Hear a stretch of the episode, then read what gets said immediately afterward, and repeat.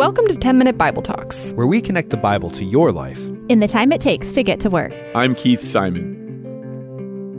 Okay, I got a quiz for you. True or false? Strong Christians never have doubts about God and their faith. Mature Christians are 100% certain, 100% confident. What's your answer? True or false? Well, the answer is false. The truth is that if you have doubts, that makes you, now wait for it, that makes you normal. Jesus' mother Mary had doubts.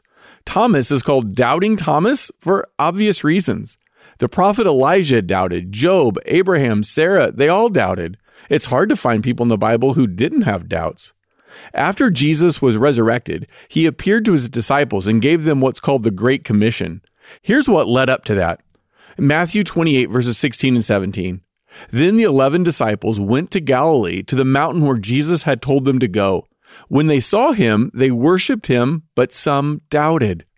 The disciples have seen Jesus' miracles. They've been students of his teaching. They've witnessed his crucifixion and resurrection, and still some doubted. Matthew doesn't cover this up. Instead, he points it out. Jesus looks at these worshiping doubters and sends them out to represent him to the world. You don't have to have it all figured out to be used by God, to be a part of God's story.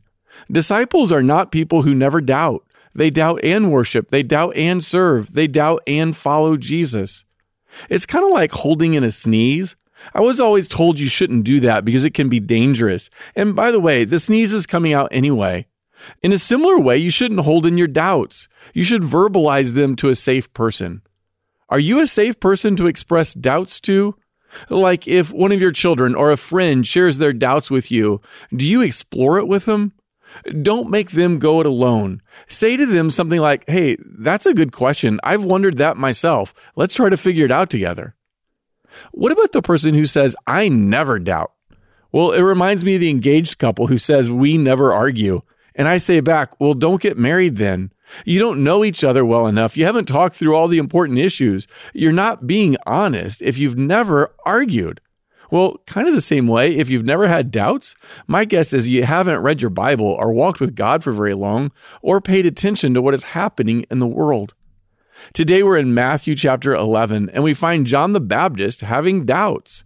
Here's how the chapter opens. When John, who is in prison, heard about the deeds of the Messiah, he sent his disciples to ask him, Are you the one who is to come, or should we expect someone else? People have doubts for all kinds of reasons. Sometimes doubt can be caused by a lack of evidence. The great atheist philosopher Bertrand Russell was once asked what he would say if he found himself standing before God on the judgment day and God asked him, Why didn't you believe in me? Russell replied, I would say to God, Not enough evidence, not enough evidence. Well, who wouldn't want more evidence? But when you think about it, we have mounds of evidence that Christianity is true. We have great reasons to believe in Jesus. More evidence doesn't necessarily eliminate doubt and lead to faith. If you're not going to put your faith in Jesus, who or what will you place your faith in? Yourself? Are you 100% certain about yourself? We'd like to remain neutral about God, kind of sit back and evaluate the evidence. Instead, we're forced to choose every day between belief in Jesus or belief in something else. Life doesn't stop while you figure things out.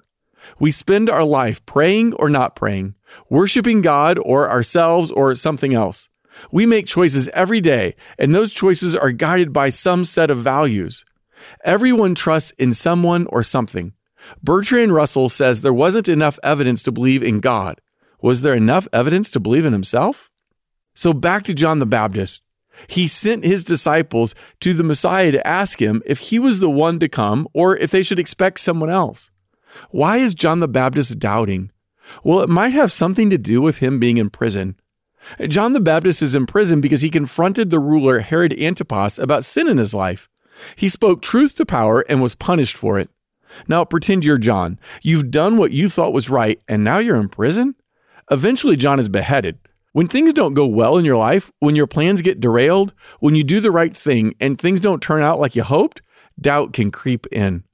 Some of John the Baptist's doubts are because he had wrong expectations about what the Messiah was going to do.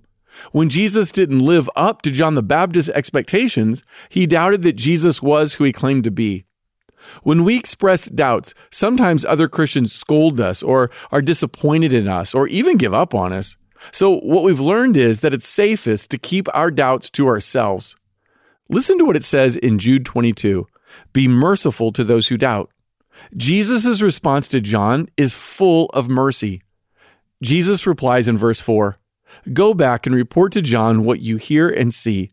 The blind receive sight, the lame walk, those who have leprosy are cleansed, the deaf hear, the dead are raised, and the good news is proclaimed to the poor.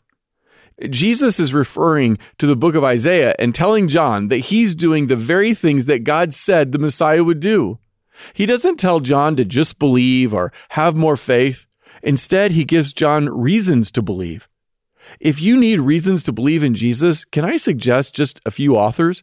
There are so many great resources available, but some of my favorites are written by Tim Keller or Rebecca McLaughlin or Eric Mason or, of course, C.S. Lewis. But the most important thing you can do is take your doubts to Jesus. He will show you mercy.